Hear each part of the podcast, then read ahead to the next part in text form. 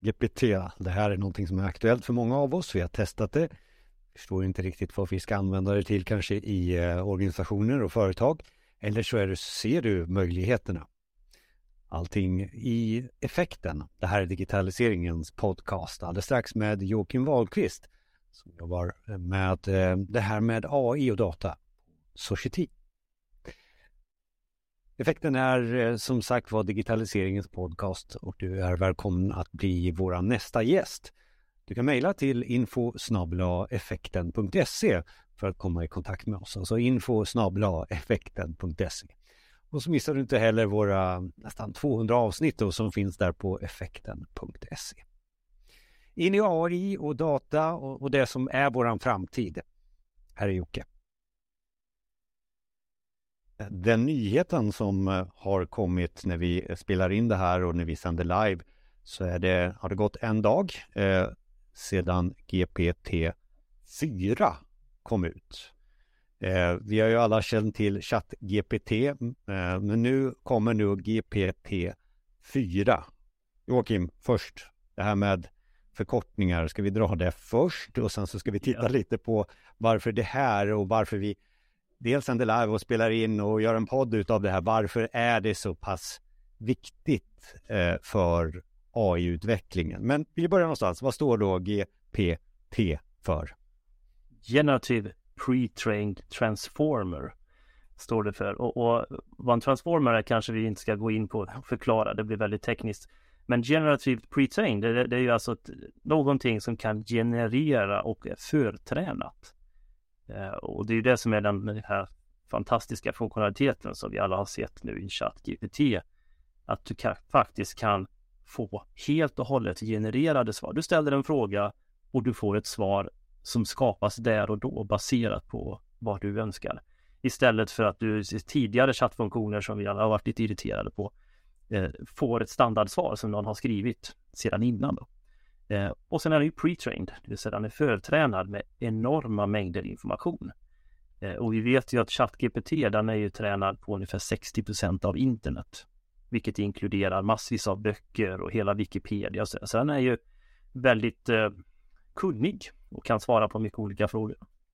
Och jag hoppas att du som lyssnar och tittar på det här eh, har testat eh, ChatGPT och, och, och, förstått möjligheterna. Om du inte har testat själv har du säkert sett möjligheterna där, där eh, man nästan fuskar sig till saker i skolan. Man, man eh, kan få e-mail att skrivas på perfekt engelska. Eh, man kan uppleva den lite pratig och sånt där, chatt eh, GPT. Men nu då, när vi revolutionerande tycker att eh, det här måste ha nu blivit bättre. Nu har man utökat då, GPT-4, det förra hette 3, det borde ju vara bättre på något sätt. Så vad är det nu som vi, vi tycker är så bra här i det nya tror du? Är det, är det mer data? Är det mer, är det mer än 60 procent av internet? Det eller? vet vi faktiskt inte. Jag har inte lyckats hitta någon information. Vi får ju säga att det här släpptes ju i svensk tid igår någonstans vid 6-7 på kvällen och nu är klockan 10, halv 11 här på morgonen dagen efter. Eh, så att det finns inte så mycket information att tillgå eh, exakt vad det är tränat på. Vi vet ju vad GPT-3 som egentligen var intelligensen bakom ChatGPT då, Eh, är tränat på. Det var ungefär 60% av internet och man har specificerat vilka eh, libraries med, alltså bibliotek med böcker och så här som man har använt. Ehm, vi utgår ifrån att det är samma information eller mer som GPT-4 har tränats på. Och sen är den ju smartare i form av sin förståelse och sin eh, sin möjlighet att utföra väldigt komplexa uppgifter. Eh, den kan också förstå bilder, vilket är helt nytt. Tidigare ChatGPT då, GPT-3, eh, förstod bara text och kunde generera en text. Eh, vi har ju sett att OpenAI, det har vi inte sagt än, men OpenAI är ju den organisation som har tagit fram de här funktionerna vi pratar om. Eh, och OpenAI har ju också haft en funktion som kallas Wall-E som kan då generera bilder utifrån att du ger en text som input och så genererar den en bild som föreställer det du försöker beskriva då. Men det har inte gått att förstå en bild. Men det är något man har lagt till här nu i GPT-4.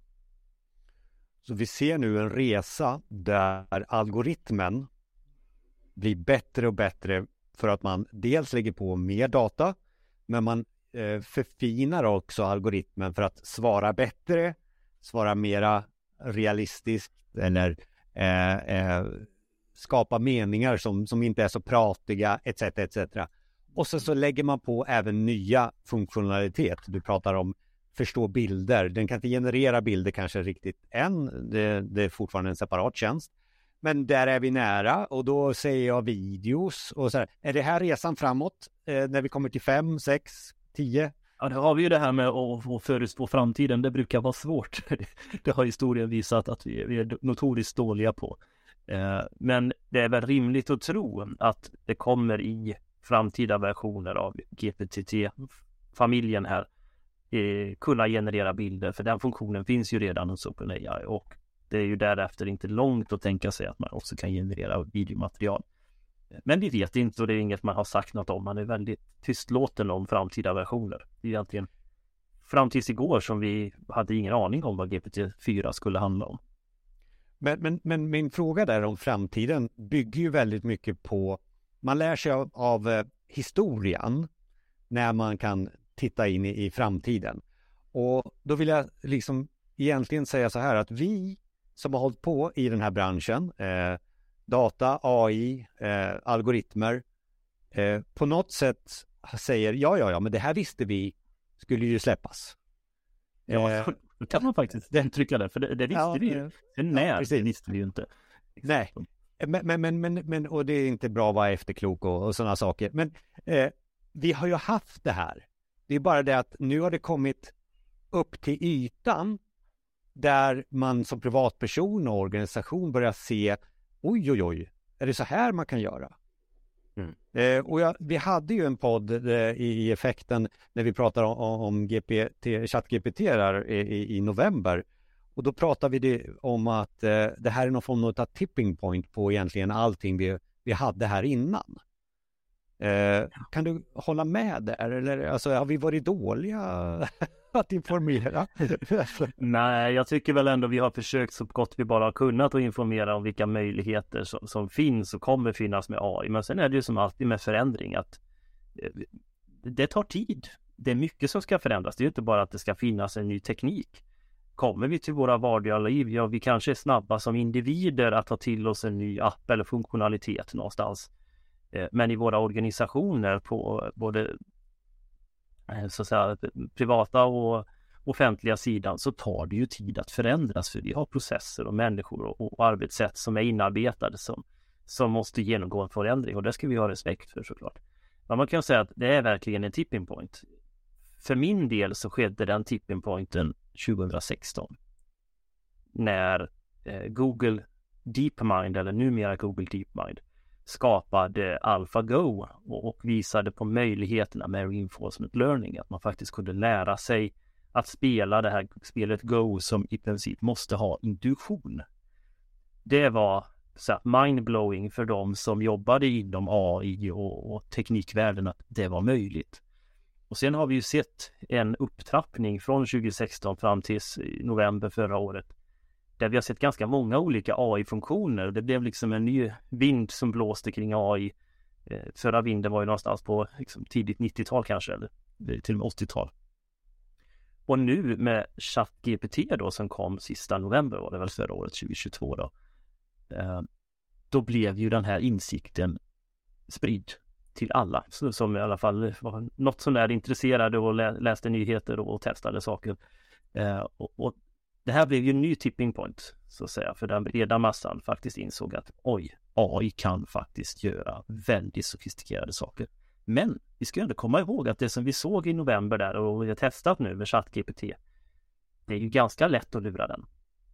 Man kan ställa frågor och få väldigt konstiga svar och den har inte förstått eller den eh, gissar för att den inte kan just det. Den fyller i eh, de, de gap som finns då. Eh, och nu har vi ju sett, eller vi har i alla fall fått nästa generation här, GPT-4 då, som ska vara så mycket bättre, så mycket smartare. Och vad har vi sett eh, Joakim, så här bara så kort, de släppte ju bara för några timmar sedan. Vad, vad är det vi ser i, i exemplen nu? För att det, det, det, vi också ska komma till, det är ju liksom, man ser det lite mer som individ när man använder sig av GP, eh, GPT. Eh, individ, man chattar, man, man förstår. Men vi, jag vill också komma till eh, lite senare här också till organisationen och företagets användning utav kanske just den här typen av teknik. Men ska vi börja med de här roliga, lätta eh, exemplen som har blivit så fantastiska på bara på några timmar här nu. Eh, jag, har sett, eh, jag har sett en till exempel, det är ju den, vi pratar om att den förstår bilder nu. Man tar en bild på en skiss på en webbsida. Någon har skissat på ett vanligt A4-papper. Så här vill jag att webbsidan ska se ut. Eh, man med hjälp av bildigenkänning får in det i GPT och GPT-4 analyserar, skriver kod och gör en första prototyp med hjälp av kod och man kan publicera den på, på nätet. Man kan göra tio varianter utav den också och säga till kund till exempel Var det så här du tänkte eller behöver vi justera någonting? Det är ett exempel som jag har, har sett. Eh, vad har ja, du sett? Fantastiskt att det kan snabba upp den här eh, första stegen i, i en utvecklingsprocess så, så enormt mycket. Jag har sett en annan eh, väldigt rolig, mer privat, att man har tagit eh, ett foto på ett antal ingredienser. Det var lite mjöl och mjölk och ägg och så frågar man eh, GPT-4 då, vad kan jag baka med de här ingredienserna? Så den tolkar bilden och förstår, okej, okay, det är det här jag har och så säger han, men du kan göra crepes, du kan göra pannkakor, du kan, kan göra omelett. Och, och, flera andra, det var en, en lång, lång lista med olika exempel på vad man skulle kunna baka med detta. Eh, andra exempel är ju, eh, vilket vi kanske mer i vårt professionella liv utsätts för, att vi ska boka en tid med tre, fyra personer. Och så vet vi att den här personen är tillgänglig mellan 11 och 3 och en annan mellan 2 och halv 4 och det är en annan tidszon och, och så här. Att du då kan få hjälp med ChatGPT eller GPT-4 heter det, eh, och säga att det här är de tiderna där det faktiskt matchar, där alla är tillgängliga. Vilket man bara kan tänka sig att det här är funktion som förmodligen kommer komma in i Outlook vad det lider här som kommer kunna säga Snälla kan du inte boka ett möte med, mellan Jonas och Joakim och någon tredje person här och så skickar han ut en möteskallelse när vi alla kan. Ja, som, som det är just nu, bara för att förtydliga också, eh, så finns inte GPT-4 som chatt-GPT. Även om det finns lite i kulisserna i Microsoft och, och sånt där. Men, men, men just rent API-mässigt är det släppt eh, eh, som man kan som lite mer tekniskt kunnig eh, ställa frågor till, till den här algoritmen och, och, och få svar. Mm. Men skulle du säga att det, det, nya stora är just det här med den stora nya funktionen i den nya, eh, nya versionen här. Är det det här med bildigenkänning, tror du? Eller som kommer göra lite mera jag tror att det blev ytterligare ett, ett, ett eh, steg i evolutionen och visa på vad som faktiskt är möjligt. Men det som är det, det, det fantastiska så att säga, det är ju hur mycket smartare eller bättre, eller hur vi ska uttrycka det, GPT-4 har blivit gentemot GPT-3 då som faktiskt är bak, bakom ChatGPT. Eh, man har ju ett antal olika typer av tester såklart, liksom intelligenstester och sådant som man har benchmarkat emot. Och, och ett sånt som heter Biology Olympiad med väldigt känt stort test. Där fick då ChatGPT 31, alltså 31 procentilen. Man var liksom lägre halvan av mänskligheten i, i sina svar där. Där GPT-4 nu ligger på 99 procentilen. Mm. Vilket i princip är de absolut mest smartaste individerna som finns på jorden. Då. Eh, så det har ju blivit en enorm förändring i hur, hur avancerade frågor och komplexa frågor du kan ställa. Och här kommer ju, jag tror också jag har sett något exempel eh, att de har kört den här algoritmen mot ansökningar till universitet. Jag tror eh, vi får eh, faktakolla där lite, men man har, man har ansökt i alla fall till universitetsutbildningar och blivit antagen på större delen utav, av, av de här. Och, och nu kommer vi in på en helt annan eh, eget avsnitt här med vad utbildningsväsendet nu står inför. Eh, men, men eh, jag vet inte, några reaktioner där? Ja, jag har inte läst just det du beskriver här, men jag, jag såg ju i alla fall att ChatGPT och, och den tidigare versionen här, GPT-3 då, fick 1,9 på högskoleprovet. Och det säger ju en hel del om, eh, om möjligheterna såklart. Samtidigt så får vi ju säkerställa att när man ska göra högskoleprovet så kan man inte göra det hemifrån eller med någon teknisk utrustning. Det måste göras manuellt. för att man verkligen ska testa den personen som ska börja då. Men det är klart att det här kommer ju verkligen förändra utbildningsväsendet och hur vi ser på information. För att man kan ju verkligen börja fundera på, kommer vi i framtiden utbilda våra studenter i att lära sig innan till allt historia och eh, vad som har hänt genom tiden och så här. Eller finns den informationen tillgänglig och man snarare ska lära sig hur man tillgodogör sig den informationen och använder sig av den informationen. Sen är det såklart, mitt perspektiv, det är jätteviktigt att lära sig av historien och förstå vad som har hänt och mycket djupare utifrån att faktiskt kunna vad som har hänt utan att verkligen förstå den och det, det finns ju ett värde i det som man måste fortsätta bejaka. Men det här kommer ju förändra utbildningsväsendet, absolut. Ja, alltså jag tror att vi, vi, vi som har varit med ett tag, alltså man pratade om kabel-tv och videovåld och, och sen kom internet och sen så kom AI, alltså som hjälper oss eh, framåt eh, eh, på ett, eh, ja, man är lite förskräckt av utvecklingen sådär. Så vi vill bara anamma det tänker jag också. Men i den här frågan, alltså vi har ju haft sök och Wikipedia hur länge som helst. Eh, eh, kommer sök ersättas med sånt här istället? Kommer man ja. prata med en chattbot istället? Nu frågar du den där glaskulan igen, ser framtiden. Eh, det har ju svårt har vi konstaterat, men ja, jag tror ju det. Jag, jag tror att sök som vi har sett där i, i form av eh, Altavista och Google och Yahoo och andra sajter och Google är den allena rådande nu. Det kommer förmodligen försvinna. För den här informationen finns så mycket mer lättillgänglig. Eh, sen i vilket format det kommer bli och hur integrerat det är, det kommer vi ju få, få se. Då. Jag vill, det var en ledande fråga utifrån att eh, Microsoft egentligen går in nu och har köpt OpenAI som står bakom den här algoritmen då eh, till 49 procent eller något där tror jag det är. Mm. Eh, så. och sen så integrerar man GPT-4 fick vi ju avslöjat igår att det var faktiskt det som hade börjat med så att den ska ju vara lite bättre där på, på Bing så. Eh, de har integrerat den i, i, i, det och vi ser nyheterna komma om att man ska ha lite Office, eh, eh Microsoft 365-event. Man ser ju att det här börjar bli integrerat i Microsofts eh, eh produkter. Alltså vi kommer möta det dagligen lite mer i Teams och, och, och Word och Excel och PowerPoint. Eh, intelligensen kommer bara öka och öka. lite lite den tendensen ser väl jag i alla fall att eh, eh sök och, och, och, och det här med intelligens AI sätts ihop. Ja. Så varför har inte Google lyckats med det här? Är det pengar eller de väntar bara, hur ska vi göra med annonsmodellerna? Ja.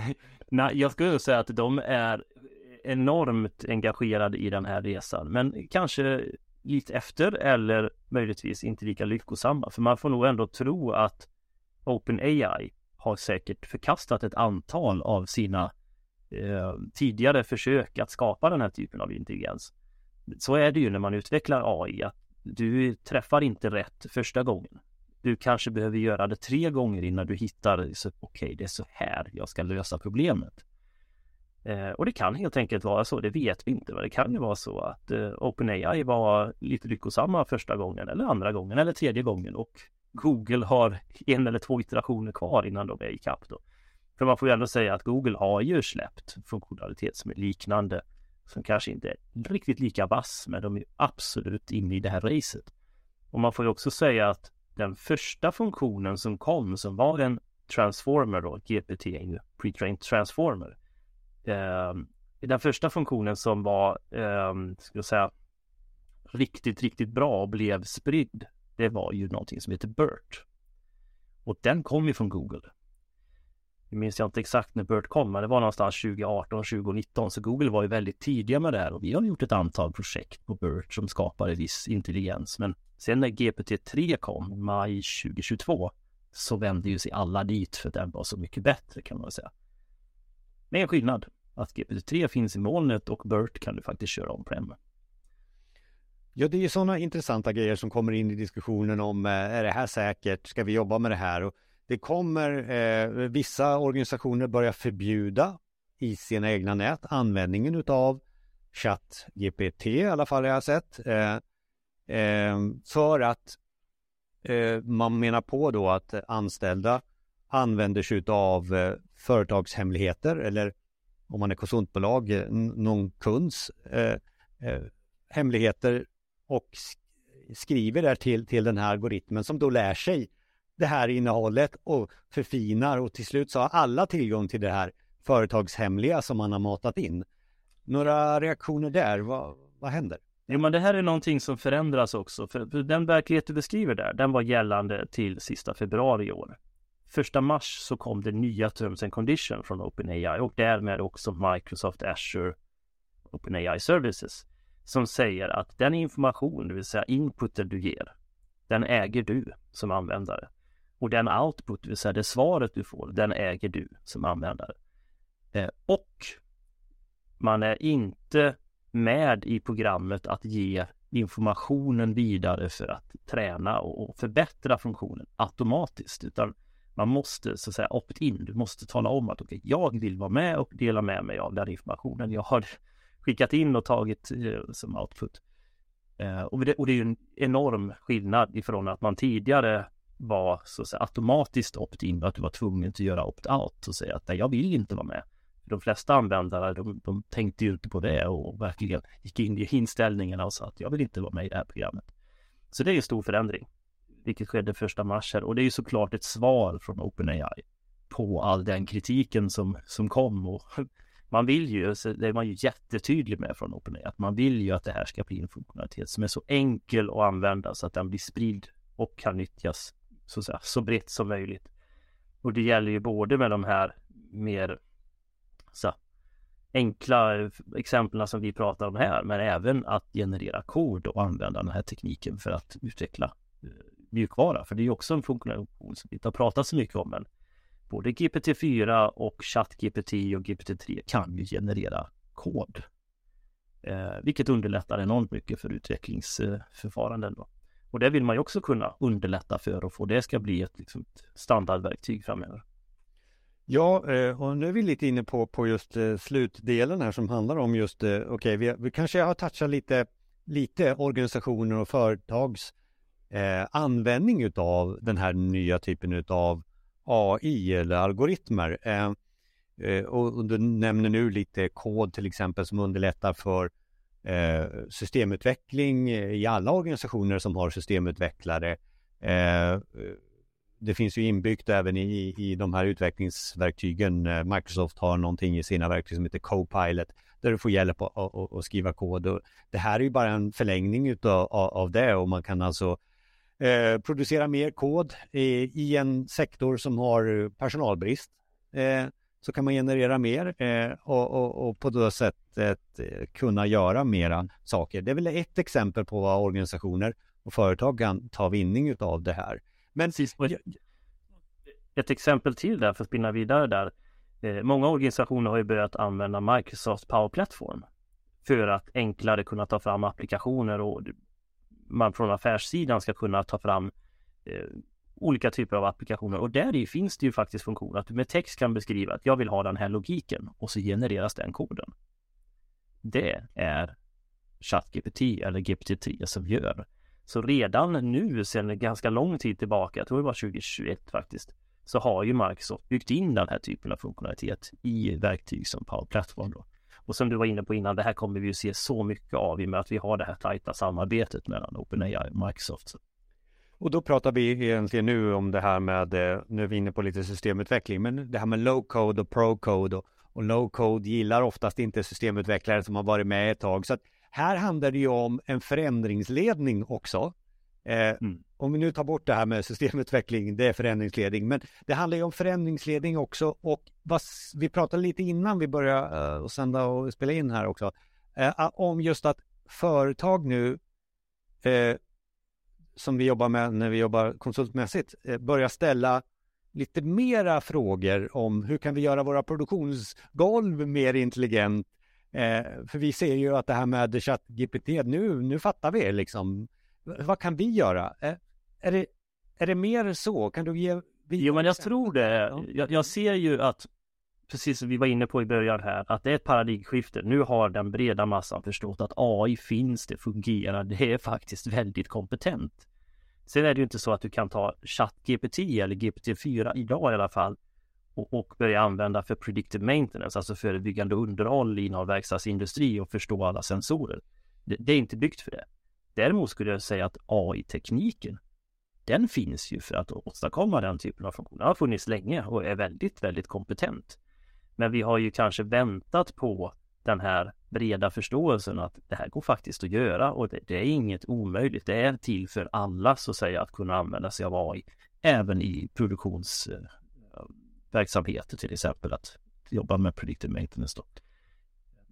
Men, men, men, samtalen med kunderna blir, blir, ju enklare att hålla, ja, men det är väl fortfarande så att eh, verksamheter och organisationer behöver data för att göra det som de är bra, bra på ännu bättre. Så, så att är det fortfarande nu är jag inne på det här vara efterklok eller vad man nu ska säga, titta på historiken. Alltså, vi behöver data för att göra allting fint du ser i, i, i ChatGPT mm. eller GPT-4. Vi behöver er data också komplettera till det här. Är det en diskussion som är enklare nu? Vi pratar om, äh, återigen, produktionsgolvet. Samla äh, data från produktionsmaskiner och sånt där. Sätter man igång det nu eller har man haft det? Har man, eh, jag skulle vilja säga att man, man, är inte klar och man kanske aldrig blir klar när det gäller att samla in och tillrättalägga och kvalitetssäkra data. Det, det är ett stort och omfattande arbete. Eh, och jag skulle inte säga att jag har sett någon större förändring. Däremot så pågick ju det här tidigare det, det, har ju funnits länge en utbredd förståelse för vilket värde det finns i data. Inte bara kopplat till intelligens utan mer liksom insikter och förståelse som du också kan få från data och ren effektivisering att data finns tillgängligt. Så den där resan den har pågått i många år eh, och vi har gjort ganska många projekt på, på att liksom lyfta eh, tidigare informationslösningar in i någon ny mer dynamisk lösning som kan hantera information på ett enklare sätt och mer i realtid och så här då. Men det finns fantastiskt mycket kvar att göra, måste man säga. För det, det finns så mycket data, framförallt om vi kommer till mer liksom, sensorer och den här typen av information. Där, där har väl resan eh, startat för vissa, men, men är långt ifrån alla. Då. Man får väl också säga att det finns ju så mycket man kan tänka sig att de här nya funktionerna då, GPT-4 och ChatGPT behöver ju inte kanske att du ska koppla upp varenda liten sensor och maskin du har i din verksamhet. Det finns ju annan information som du har att tillgå som man skulle kunna skapa väldigt värdefulla ljuscase. då. Eh, ett, ett vanlig diskussion som jag möter är att vi har personer som har jobbat i den här branschen i 40 år och nu går de i pension.